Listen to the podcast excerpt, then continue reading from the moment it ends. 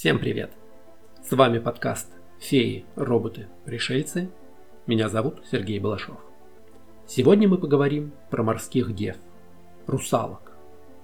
Полулюди, полурыбы, живущие на дне морском в прекрасных дворцах, использующие морских коньков как средство передвижения и выныривающие на закате, чтобы посмотреть на людей и, может быть, влюбиться в прекрасного принца – или этот образ русалок создан в XIX веке, благодаря таланту Ганса Христиана Андерсена? Так ли добры и миролюбивы русалки? Или они могут быть угрозой для тех, кто в море? Какие бывают русалки в разных частях света?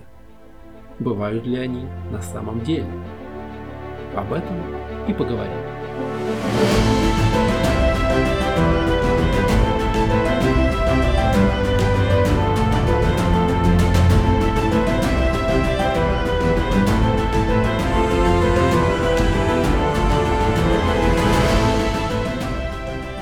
Океан покрывает 70% нашей планеты. Жизнь вышла из океана и вскоре отдалилась от него. Бездны вод стали для нас пугающими и чуждыми. Цивилизация зародилась вдоль источников воды, рек и озер. С зари времен люди добывали ресурсы моря, ловили рыбу, собирали моллюсков. Но при этом море всегда было совсем другим миром. Не всегда враждебным, но точно не ласковым. Может быть поэтому так рано возникла идея, что там, в бескрайних водных просторах, могут жить другие люди, те, для кого вода – это родная стихия. Практически во всех странах, во всех частях света есть мифы и предания о водных обитателях, тех, кто живет в реках, озерах или морях, в зависимости от того, о какой культуре мы говорим. Обитатели вод могут выходить на сушу или наоборот, затягивают неосторожных моряков к себе в бездны. Этих мифических существ так много в разных культурах, что о них я, пожалуй, сделаю отдельный выпуск. А сегодня мы поговорим про классических европейских русалок. Тех, которые живут в море, у которых верхняя половина человеческая, а ниже пояса рыбий хвост. Здесь нужно сделать небольшое отступление на 5 минут филологии. Дело в том, что в русском языке мы сейчас называем таких существ русалками. Однако в европейских языках они называются mermaids, то есть морские девы. Именно так их правильнее называть, потому что у нас в славянской мифологии есть своя русалка. Она живет в водоемах, у нее нет хвоста, обычные человеческие ноги. Эти русалки – неупокойные духи некрещенных и утопленников. К людям они чаще всего враждебны. Про этих русалок из загробного мира я тоже планирую сделать отдельный выпуск. Сейчас же нужно отметить, что во всем остальном мире их так и называют – русалка, записывая это слово латинскими буквами. Это слово происходит то ли от слова «русый», то ли от латинского «розалий», недели поминовения мертвых.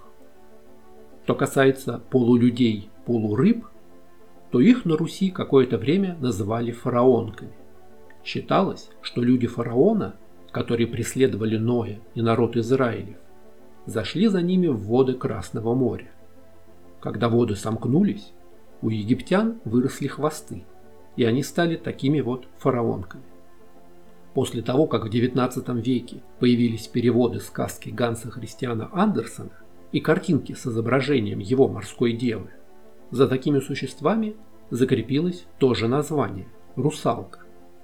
Со временем, после такой взаимной интеграции, получилось, что хвостатых людей из европейской традиции мы тоже именуем русалками. Я сам буду иногда использовать термин «морские девы», иногда «русалки». Впрочем, в самой Европе тоже много путаницы. Морских дев путают с сиренами, приписывая им сладкий голос и привычку заманивать моряков. Хотя первоначально те сирены, которые чуть не погубили Одиссея, изображались как птицы с человеческими лицами, ближе к гарпиям, чем к морскому народу. Очень сложно подходить к мифологии и бестиариям с современной привычкой к точной классификации и каноничному единообразию. Сложно точно сказать, откуда появился современный образ русалки. Может быть, он идет из древнегреческих и древнеримских мифов про детей и потомков Посейдона.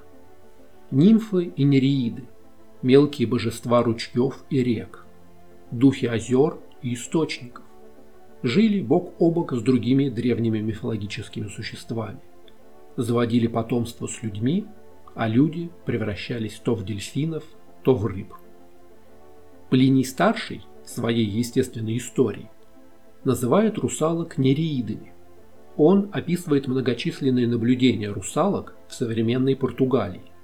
В его описании их тела были полностью покрыты чешуей. Их было так много, что губернатор Галлии даже писал об этом в письме императору Августу. Сейчас высказывается предположение, что речь шла о тюленях, которые в больших количествах выползали на берег. Там же, у Плиния, высказывалась идея, что море – это альтернативный мир, который должен быть устроен так же, как и наш, сухопутный. Если есть коровы над водой, то существуют и их подводные аналоги – морские коровы и морские львы. Ну а тут недалеко и до морских людей и морских драконов.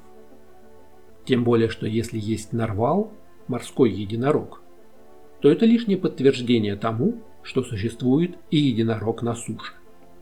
От мифических детей Посейдона, скорее всего, происходят и рассказы о подводных дворцах и городах в морских глубинах.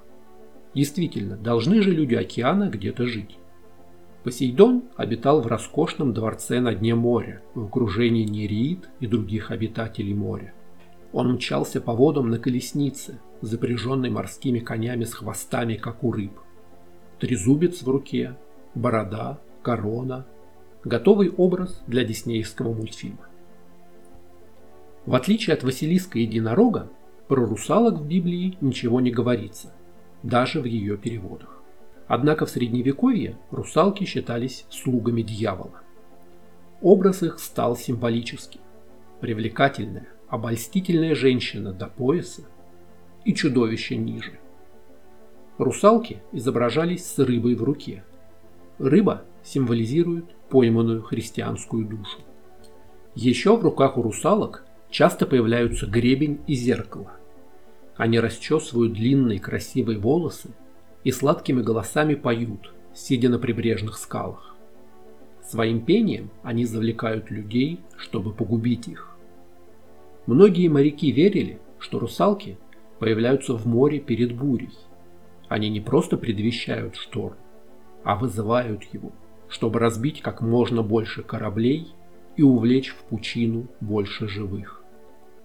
Где русалки их, конечно же, утопят и пожрут. Иногда на морских дев охотились. Люди думали, что русалки, как бесовские существа, могут исполнять заветные желания и знают потусторонние тайны. Русалку поверьях можно было смирить заклинанием или магическими символами, как вызванного дьявола, и заставить служить чернокнижнику. Но русалки хитрые и коварны. Они будут стараться извратить желание человека и обратить желаемое ему во вред. Впрочем, все в средневековом христианстве символично и двойственно. В английском городе Карноул в старой церкви есть кресло, на деревянных ручках которого вырезаны русалки. Морская дева символизировала две природы Иисуса Христа. Так же, как она и человек, и рыба, так и Христос, человек и Бог. В 1493 году, проплывая по Карибскому морю, Христофор Колумб заметил трех сирен или русалок. Описывая их, он использовал испанское слово «сирена», которые, по его словам, были не так красивы, как их изображают, из-за некоторых мужских черт их лица. Предполагается, что он записывал наблюдения ламантинов. В 1608 году Генри Гудзон, честь которого назван Гудзонов залив, сообщил, что видел русалку в Северном Ледовитом океане в Баренцевом море. Знаменитый английский пират Эдвард Тич по прозвищу «Черная борода», упоминал русалок в своем бортовом журнале. Во время нескольких рейсов он инструктировал свою команду держаться подальше от определенных отмеченных на картах вод, которые он называл заколдованными, из-за того, что в этих местах обитают русалки. Сам он неоднократно видел их в море. Пираты считали, что русалки приносят несчастье и могут заколдовать тех, кто их видит, заставить отказаться от своего золота или утащить на дно морское. При этом к концу Средневековья русалки стали появляться в геральдике, на гербах. В геральдике русалка обычно изображается с гребешком и зеркалом. Это образ русалка в тщеславии. Она является также символом красноречия. На официальном гербе Варшавы изображена самая знаменитая русалка в геральдике – Сиренка. Она держит в руках щит и меч, как защитница города.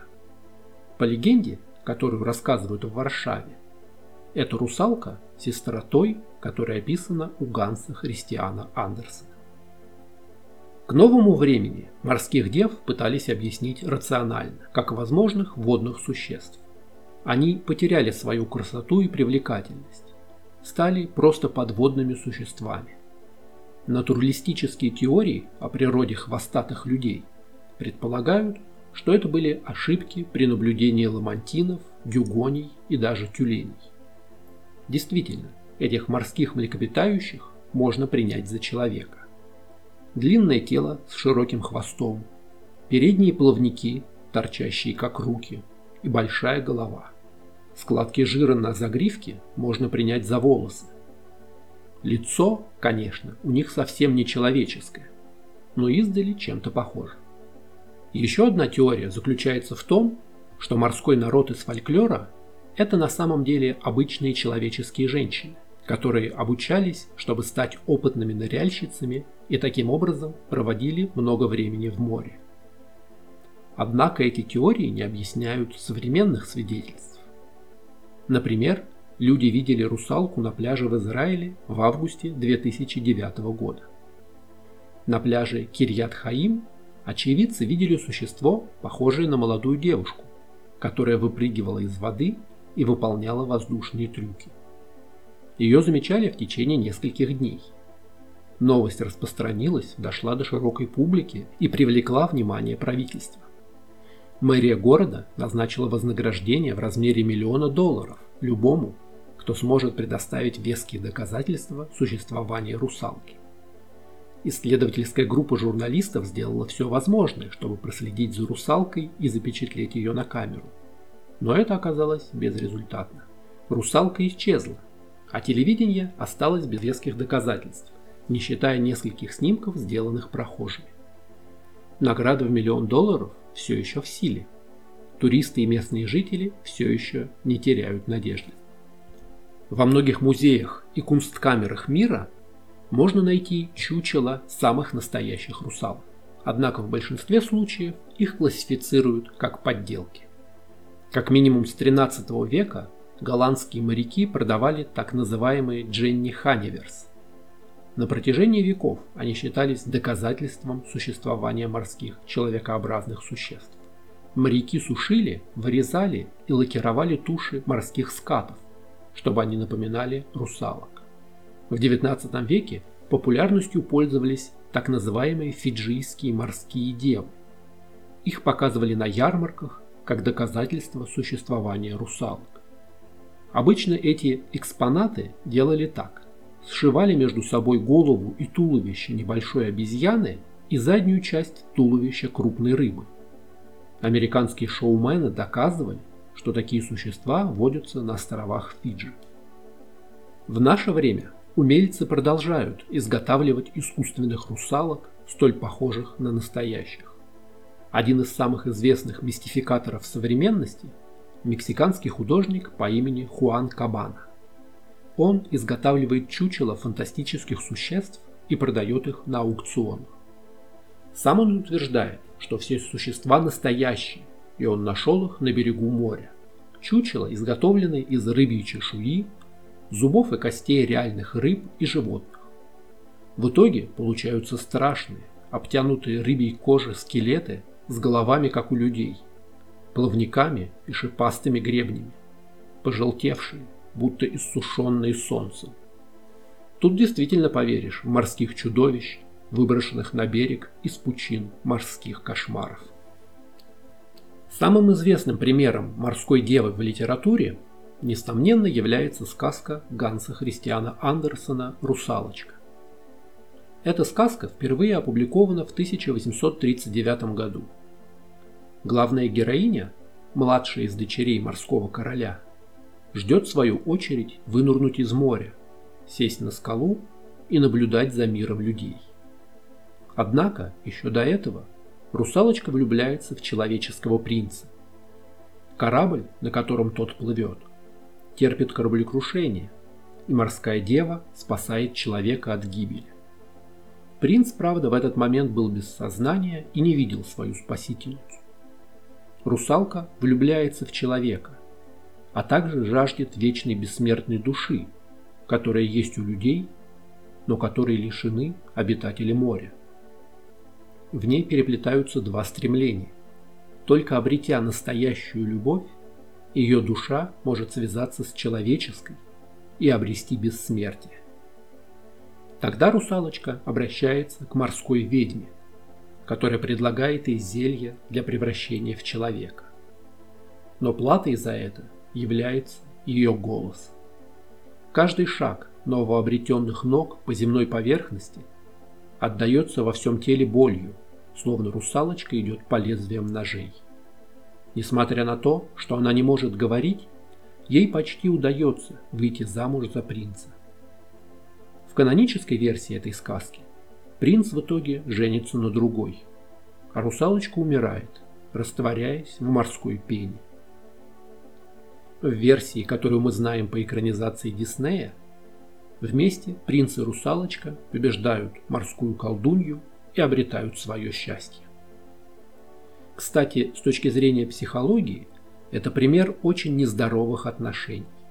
Мечтательная девушка влюбляется в принца, которому нет до нее никакого дела, и погибает, даже не по чьей-то злой воле, а просто испортив свою жизнь ради призрачной выдуманной связи. В итоге именно такой образ и закрепился сейчас в массовой культуре. При слове «русалка» все мы представляем Ариэль из диснеевского мультика. Самый распространенный образ русалочки – это верхняя половина, как у человека, от пояса и ниже большой рыбий хвост, пропорционально той же длины, как если бы это были ноги. Иногда добавляют незначительные и чаще всего симпатичные рыбьи признаки. Пару небольших плавников вместо ушей, волосы цвета водорослей, небольшие аккуратные жабры на шее. При этом хвост у русалки расположен не так, как у рыбы. Если русалка повернется к нам лицом, то плавники хвоста будут направлены вправо и влево, как руки и ноги. Чтобы у рыбы хвост был так направлен, нужно повернуть ее боком к себе. Плавник у русалок расположен так же, как у дельфина. От какой именно рыбы у русалки хвост? Сказать сложно. В мире существует 15 тысяч видов морских рыб, все с разными хвостами. Какие-то большие, какие-то маленькие. Как правило, хвост у русалки усредненный, в целях гармоничности образа, а не плавательных качеств. Еще у русалок узкая талия, далее начинается чешуя, а плавник расширяется в том месте, где были бы бедра – хотя мышц ног там быть не должно. И дальше сужается в треугольный хвост с широкими плавниками. С точки зрения обтекаемости не самая лучшая форма. Особенно будет мешать человеческое тело с его торчащими руками и головой. Это же тело вызывает вопросы. Под водой холодно и большое давление. Но никаких приспособлений, как у кашелотов или дельфинов, у морских дев нет. Ни толстого слоя жира, в котором может храниться дополнительный запас кислорода, ни развитых грудных мышц, которые будут предохранять внутренние органы от высокого давления, ни дополнительных сфинктеров в носу, которые будут закрываться, не давая воде попасть в дыхательные пути. Ни чешуи по всему телу. И здесь мы переходим к теме только для взрослых. Это, конечно же, романтические отношения с русалками. Очень часто в произведениях, где русалки фигурируют, кто-нибудь из людей начинает с ними романтические, а то даже и интимные отношения. Совершенно не заботясь о том, как это вообще возможно. Даже визуально никаких половых органов у русалок мы на картинках не видим. У рыб вообще оплодотворение происходит во внешней среде.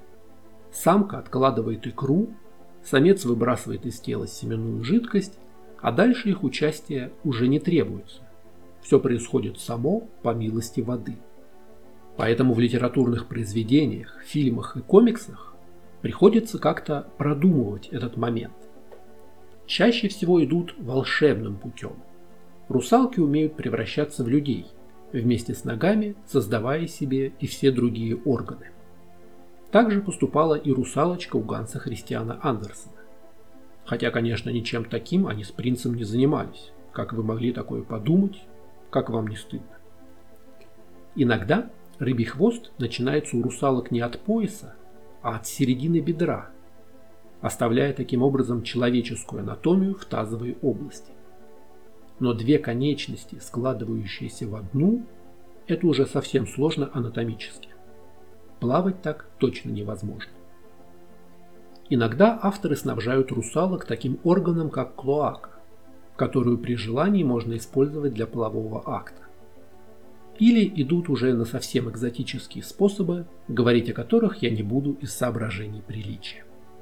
Рационально было бы предположить, что русалки происходят от дельфинов, а не от рыб. Вот у дельфинов, как и у всех млекопитающих, половое размножение происходит в результате спаривания. У самцов дельфинов есть пенис, Большую часть времени он скрыт за мышечными складками на хвосте и появляется только во время брачных игр. Самки дельфина, соответственно, вынашивают потомство в животе, и дельфинята рождаются, как у всех млекопитающих. Правда, в отличие от людей, всегда хвостом вперед. Самки дельфинов кормят потомство молоком, так что русалки, скорее всего, живородящие, и это объясняет наличие у них груди. Раз уж мы заговорили о дельфинах, возникает вопрос эволюционного пути русалок. Ведь дельфины, как киты и кашалоты, вторично морские животные. Они потомки сухопутных млекопитающих, которые вернулись к водному образу жизни. При этом у них есть рудиментарные руки и ноги. Они дышат легкими, а не жабрами. Есть целое направление криптозоологии – которая верит в гипотезу водных обезьян. Якобы десятки тысяч лет назад древние обезьяны, жившие на берегу водоемов, в результате эволюции перешли к морскому образу жизни, отрастили себе плавники и остались жить в морях, породив тем самым легенду о морских обитателях. Как и многие смелые научные идеи, эта гипотеза была высказана в середине 20 века, когда уже было понятно, что такое эволюция, как она может идти, однако накопленных знаний в естественных науках было еще не так много, как сейчас. По мере накопления наших знаний об антропологии, все недостающие звенья цепочки от примитивных млекопитающих до современного человека были заполнены.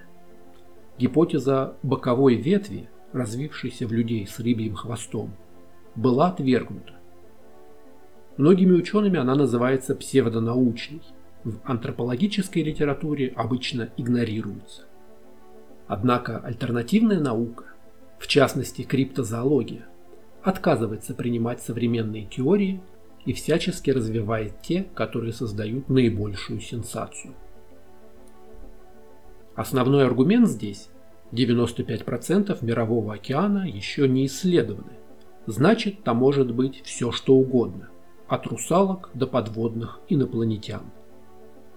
Увы, скучная наука предпочитает вспоминать про бритву Аккама.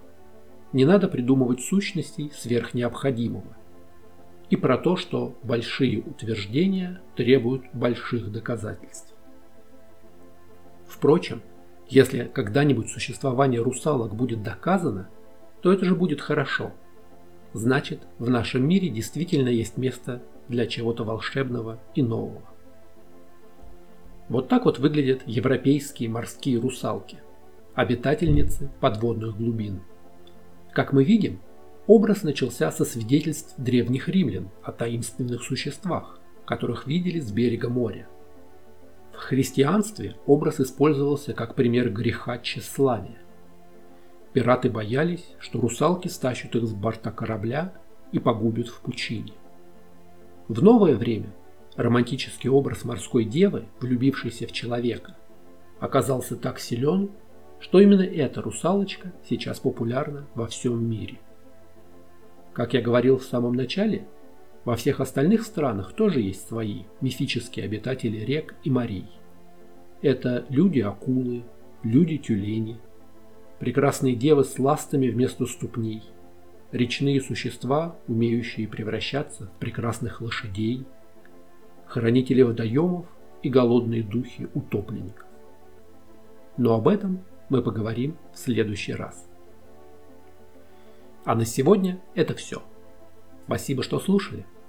Канал «Феи, роботы, пришельцы» можно читать на Яндекс.Дзен, в Телеграме и ВКонтакте.